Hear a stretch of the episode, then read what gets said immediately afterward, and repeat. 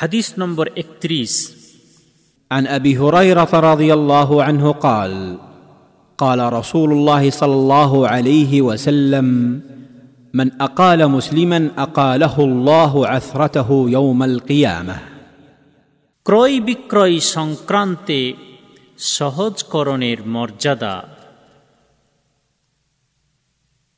আবু হরে রহরদিয়াল্লাহ তালা আনহু থেকে বর্ণিত তিনি বলেন আল্লাহর রসুল সাল্লাহ আলাইহি ওসাল্লাম বলেছেন, যে ব্যক্তি কোনো মুসলিম ব্যক্তির বিকৃত বা কৃত বস্তু প্রত্যার্পণ করার সিদ্ধান্ত বা ইচ্ছা অথবা প্রস্তাব গ্রহণ করবে, কেয়ামতের দিন আল্লাহ তাকে তার ভুল ভ্রান্তির শাস্তি হতে মুক্তি প্রদান করবেন।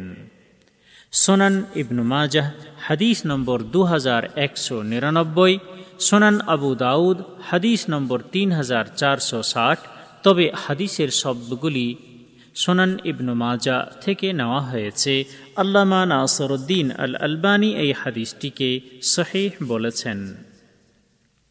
এই হাদিস বর্ণনাকারী সাহাবির পরিচয় পূর্বে ১৩ নম্বর হাদিসে উল্লেখ করা হয়েছে। এই হাদিস হতে শিক্ষণীয় বিষয়। এক আল একালাহ অর্থাৎ বিকৃত বা কৃত বস্তু প্রত্যার্পণ করার সিদ্ধান্ত বা ইচ্ছা গ্রহণ করা। ওলামা এ ইসলামের পরিভাষায় হল, ক্রেতা ও বিক্রেতা দুই পক্ষের পারস্পরিক সম্মতি দ্বারা তাদের ক্রয় বিক্রয়ের চুক্তিভঙ্গ ও বরখাস্ত করা এবং তাদের ক্রয় বিক্রয়ের প্রভাব বাতেল ও বিলুপ্তি করা। দুই, ইসলাম ধর্মে আল একালার বিধানটি এসেছে। মানুষের উপকার, সাহায্য, সহানুভূতির উদ্দেশ্যে এবং জটিলতা বা অসুবিধা দূরীকরণের জন্য। তাই মানুষের ভুল ভ্রান্তির বিষয়গুলি ক্ষমা করে দেওয়া প্রকৃত ইসলামের বিধান মোতাবেক একটি প্রয়োজনীয় জিনিস।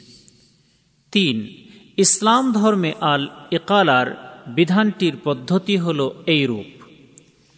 কোনো ক্রয়কারী ব্যক্তি অন্য কোনো বিক্রয়কারী লোকের কাছ থেকে কোনো বস্তু ক্রয় করার পর লজ্জিত বা অনুতপ্ত হয়েছে।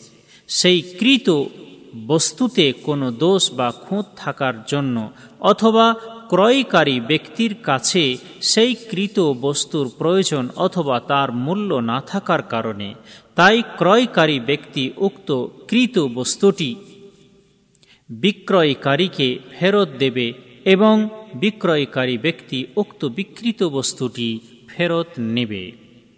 চার, ইসলাম ধর্মে আল একালার বিধানটি এসেছে প্রকৃতপক্ষে ক্রয়কারীর প্রতি বিক্রয়কারীর অনুগ্রহ হিসেবে। কেননা, ক্রয় বিক্রয়ের কাজ তো সম্পন্ন হয়ে গেছে, তাই বিক্রয়কারীর সমর্থন ছাড়া এই কাজ একাই ক্রয়কারীর দ্বারা সম্পাদিত হবে না।